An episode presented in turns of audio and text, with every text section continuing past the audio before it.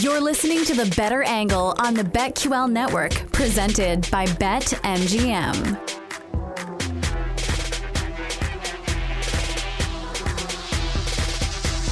MGM. We're here on the BetQL Network. Cam Smith and Kate Constable joining you for the next couple hours here. Cam, we're going to get Carmen Vitali on in just a moment to talk Nice. some NFC North, which is exciting for us as Bears fans because Yeah. this season should be better for the Bears, Look, right? we should have no concern about the Green Bay Packers because Aaron Rodgers is far away. He's with the Jets in an entirely different conference.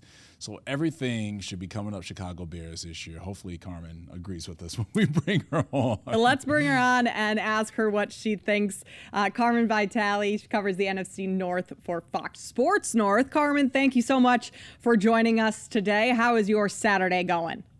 Uh, it's wonderful. It's a wonderful day in Chicago, and I think summer we can trust is here. It's finally warmed up. Yeah, it's beautiful out today. It's warm. It's a perfect day to be outside. And yes, Yeah. uh, you're right. I hope we can finally trust that. But Please, never, never in the. Midwest can you, never know. really You never know. trust the weather. Um, you cover the NFC North, so you're all in on what's going on with all of these teams. Justin Fields, what can we expect from him this season and the Chicago Bears in terms of the next step that he's going to take? well, I think the biggest thing to happen to Justin Fields' expectations was Jalen Hurts last year, and now everybody saw what that year three jump can look like, and everyone's like, "Well, Jalen Hurts did it, so now it's Justin Fields' turn." And while I think that the addition of DJ Moore and a more solid offensive line is going to do wonders for him, I'm still trying to temper a little bit of expectations. This is only the first time he's ever gone into year two of the same system. So hopefully we see a, little bit better uh, in the passing game. You know, he get, he gets his legs under him as well, and we get the marriage of the two and see production out of the offense. I think that's what success kind of looks like for the Bears this year. Well, Carmen, I will tell you this: that uh, last week I actually dropped a few dollars on Justin Fields in terms of NFL MVP. so did. remember that, Kate? We so did. Eighteen to one. I'm just saying, if they can get to a certain amount of wins and we get the numbers from Justin Fields, and like you said, can get his feet underneath him and really make those accurate passes, that will only enhance his ability to uh, get that MVP award. So fingers still crossed on that, but that is further down the road. Let's let's talk about Matt Eberflus. Uh, what what do you think the expectations are from him as head coach, especially now? Offensively, with what they have, with the weapons and the receiving corps to help Justin Fields, but then also defensively in their attack, because we know that he is defense first, especially coming over from the Colts. Yeah, and the defense was, I mean, I'm going to level with you guys, pretty non existent last year, finished bottom of the barrel in most major metrics. And that's not something that obviously Matt Eberflus, as a defensive minded coach, is satisfied with. But this year, this offseason was really about shoring up the offense so that you can get a full evaluation on Justin Fields and find out if he's your quarterback of the future. That being said, I alluded to it before, success looks like a productive offense. On the defensive side of the ball, they still have a lot of work to do. I feel really good about that linebacking corps now that they brought in Tremaine Edmunds and TJ Edwards. I feel good about the defensive secondary starters.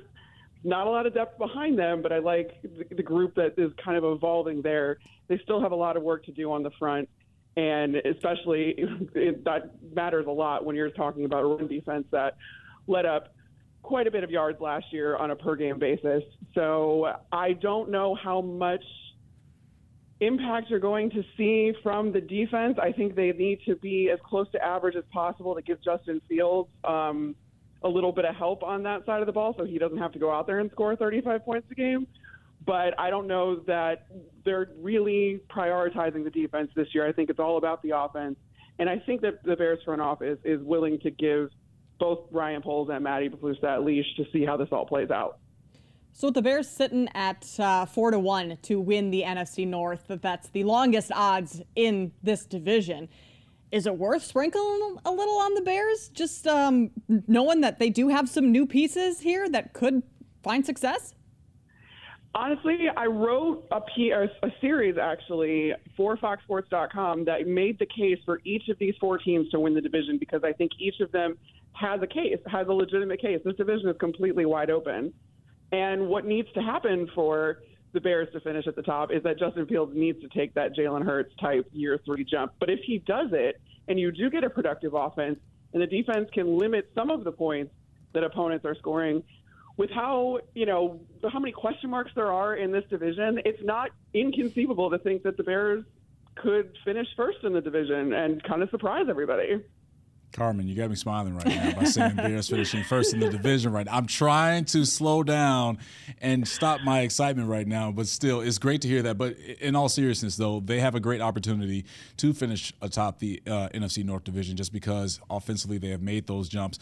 But then also, there hasn't been much upgrades, in my opinion, in terms of when you look at the entire division with the Minnesota Vikings and also the Detroit Lions, with them really kind of separating themselves from everyone else. Um, Detroit is favored to win the division at plus 140. So, what are your thoughts on the NFC North as a whole, especially with Minnesota and Detroit right up there at the top? Yeah, Detroit, I really think is the most complete team right now. They don't have a lot of glaring needs, and they have a really good coaching staff that's been able to get a lot out of young players and inexperienced players and kind of bring them along quickly. We saw towards the back half of last season where you have a guy like James Houston drafted in the sixth round, and he finishes second uh, on the team in sacks with eight of them after not starting until week 12. So you see the, that kind of maturation of these young guys very quickly in Detroit, which is what I think gives you the most optimism about them. Minnesota is a total wild card. You have a drastically new system under Brian Flores on that defensive side of the ball. One of the biggest overhauls that I can think of in recent memory between systems, the system of Ed Donatell and now of Brian Flores, they had a lot of defensive departures too. So he's going to have to make something out of virtually nothing on that side of the ball. But that being said, they have the Offensive Player of the Year on, on offense, and Kirk Cousins with a lot of incentive to play well this year as he's going to play out the last year of his contract. So I think the addition of Jordan Addison is really going to help complement Justin Jefferson and what he's able to do. But we really saw last year that Kirk just trusts Justin Jefferson implicitly and gives him those balls that maybe even when he's covered, double covered, Kirk is going to throw him the ball and see what he can do with it. So those two are really, really big question marks. Um, and I just think that the Lions, though, have a little bit of an edge, but at the same time, they're the Lions. Can you trust them? I don't know. Yeah. they are the Lions. Uh, we are talking to Carmen Vitali. She covers the NFC North for Fox Sports. Carmen, uh, speaking of the Vikings, I mean, how many one score games did they win last year? That was kind of crazy. I'm not sure I see them repeating that or having that same type of success in those uh, types of games. But if we look at this roster, Dalvin Cook is no longer on it. What does this team look like without Dalvin Cook and Alexander Mattison? He is he going to, you know, take over and kind of be the Dalvin Cook um, that we've seen in these past couple of years for the Vikings? Yeah, I don't know that we're going to see him be the guy in the sense that they tried to make Dalvin Cook the guy. It's been very interesting when you look at uh, Kevin O'Connell's system it's it's from that Shanahan tree. Everything is built off the run game.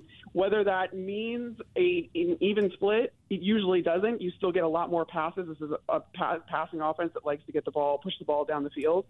But at the same time, in order to make all of the window dressing and stuff that they do on pretty basic concepts work, you need to establish some sort of run game or some sort of threat. And that's where Alexander Mattison is going to have to shine and fill that role of Dalvin Cook. There's a little bit of a crowded field behind Mattison, too, um, trying to figure out who the second and kind of third backs are going to be, who the third down back is going to be. Um, but I think they're really going to utilize multiple tight end sets maybe this year.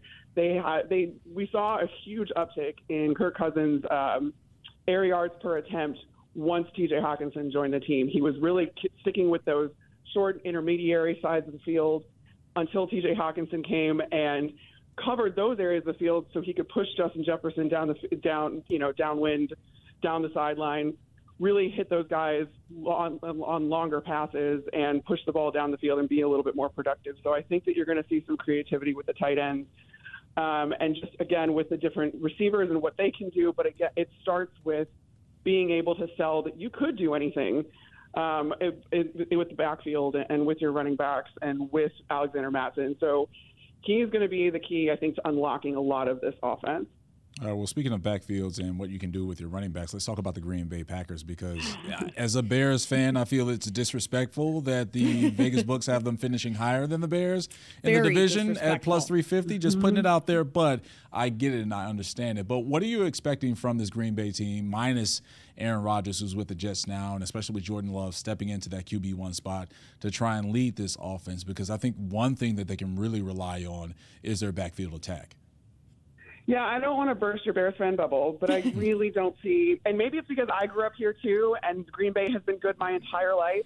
I'm just not ready to accept that because Aaron Rodgers is out of the division that they're going to crumble. Yeah, I, am the same. I'm the same way, Carmen. I, I am like I, I have kind of like nightmares about it. I don't want to jinx it, but I'm just like, all right, well, you know, Aaron Rodgers is gone. Maybe there's hope. No Brett Favre, no Aaron Rodgers. Maybe there's hope unless Jordan Love turns into one of those two guys and just torches yeah, the Bears unless again. he goes and sets the league on fire himself. But this is the thing.